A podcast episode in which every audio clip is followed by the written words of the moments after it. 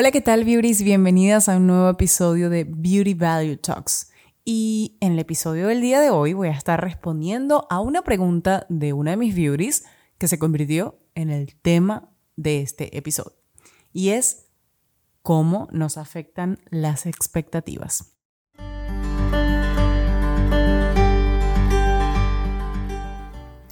Al pensar en expectativas, estamos hablando de esa presión que viene ejercida o por otras personas o por ti misma. Y le digo presión porque el esperar algo de ti definitivamente puede tener un efecto. Es preferible que las expectativas sean tuyas, porque creo que es un poco más fácil de trabajarlas. Sin embargo, no podemos controlar si otros tienen expectativas de nosotros. Y cuando hablamos de nosotras las mujeres, hemos sido criadas para ser miradas, para que el otro nos mire. Y en ese sentido, desde pequeñas se nos enseña que lo que otros piensen de nosotras es importante. Y por eso mm, nos empezamos a poner una presión muy grande sobre cómo debemos actuar, eh, sobre esa bondad que debemos reflejar, debemos ser niñas buenas, debemos eh, actuar de cierta forma, cumplir con ciertos preceptos.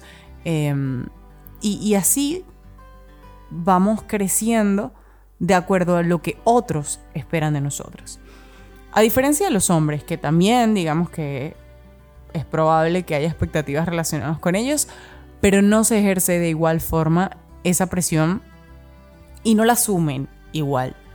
Eh, sobre todo en la cultura latinoamericana. Creo que hay una gran diferencia entre cómo las mujeres y los hombres somos criados y, esa expectativa que, al final se va creando está relacionada con muchos elementos de nuestra vida. A medida que vamos creciendo, hay expectativas sobre tu estado civil, que no estés soltera mucho tiempo, pero que al mismo tiempo seas virgen lo más que puedas. Eh, pero bueno, que tengas un buen desempeño sexual de igual forma, se espera de ti que tengas una carrera, que tengas una maestría, que tengas un posgrado doctorado.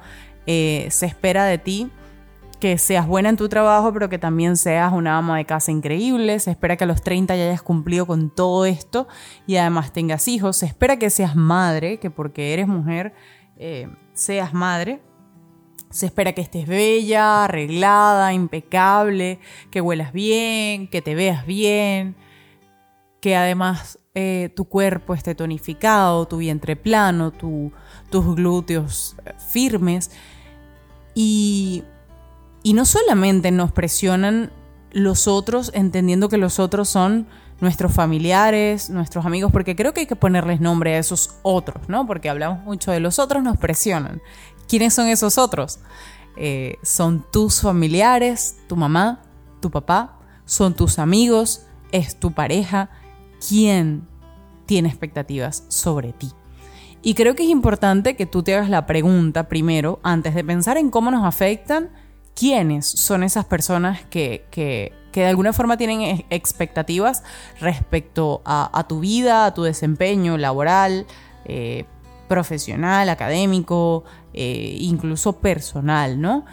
Eh, porque al final ir encontrando cuáles son esas expectativas va a darle forma o te va a permitir entender de dónde vienen tus propias expectativas, porque nuestras expectativas personales, es decir, tus propias expectativas, vienen a veces muy vinculadas a lo que esas otras personas esperan de ti. Y cuando me refiero a otros, también hablo de la sociedad, hablo de lo que nuestra cultura nos enseña que espera de nosotras, lo vemos en las películas, lo vemos en las novelas, lo vemos en las series, lo vemos en las redes sociales, lo vemos en todos lados.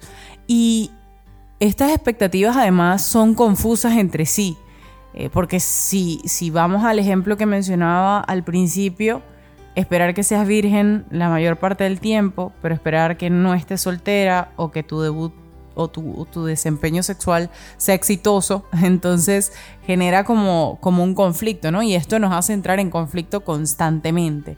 ¿Qué soy? ¿Soy aquello que otros esperan de mí o soy lo que yo espero de mí? Pero además, eso que yo espero de mí, qué tan alto es. Y creo que es importante hacer un énfasis en eso que yo espero de mí, porque al final tiene poder. Al final es en función de eso que creamos la realidad que vivimos. Por ejemplo, si yo espero estar eh, fit todo el tiempo, estar tonificada, pues mi realidad va a estar presente en el ejercicio, en todo lo que hago, la alimentación que cuido, etc. Eh, pero además esas expectativas que tienes son realistas em, y, creo que entendiendo la, la, presión que nos ejercen, porque tengo que hablar de la palabra presión, porque las expectativas no están ahí como que, ah, alguien espera algo de ti o tú esperas esto de ti. No, además, estas expectativas tienen una influencia, directa o indirecta, porque cumplas o no con esas expectativas, igual la vocecita queda rondando en tu cabeza de debí haber cumplido con esto, debí haber hecho esto otro.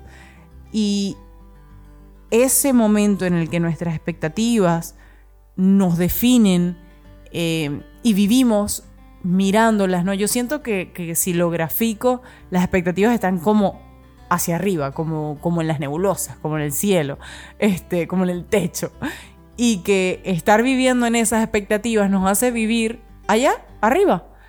Eh, y creo que el presente está aquí, abajo, ¿no? Eh, tocando el piso, el suelo. Y creo que es importante entender hasta qué punto esas expectativas son alcanzables. Es decir, yo me puedo montar una escalera, escalera y agarrarlas y hacerlas parte de mi vida o son inalcanzables. Eh, recuerdo que tenía una paciente que quería ser blanca y su piel era oscura. O sea, estas expectativas no son reales. ¿Cuántas de esas expectativas que tú te has hecho son irreales? O por ejemplo, el querer estar casada a los 25, querer tener una pareja a los 27, pero no tener ni un prospecto cerca. ¿Crees que es una expectativa realista para ti? ¿Crees que es real alcanzarlo? O, o tener el mejor desempeño en el trabajo, ser considerada inteligente para todos, pero no hacer el más mínimo esfuerzo por alcanzarlo.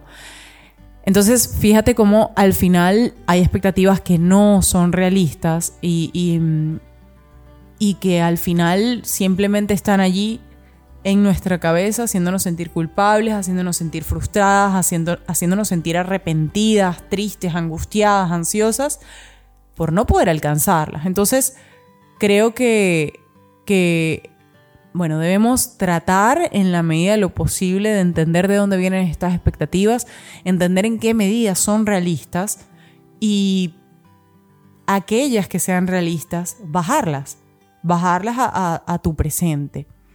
Y creo que una de las lecciones más importantes que he aprendido yo en mi terapia personal es que tenemos que dejar que la vida nos sorprenda. Y en ese sentido las expectativas deben ser para ti información, pero no ley de vida. Espero que este episodio de Virtual Talks haya sido útil para ti. Espero que si hay expectativas en tu vida, les bajes el volumen un poquito y empieces a vivir más aquí, en el presente, en lo que tú quieres eh, y no necesariamente en lo que otros esperan o lo que tú esperabas y que sabes que es imposible o difícil de alcanzar. Si te gustó este episodio, compártelo con tus amigas, escríbenos a, nuestro, a nuestra cuenta de Instagram y déjanos saber si te gustó y qué otros temas quisieras escuchar. Será hasta la próxima. Chao, chao.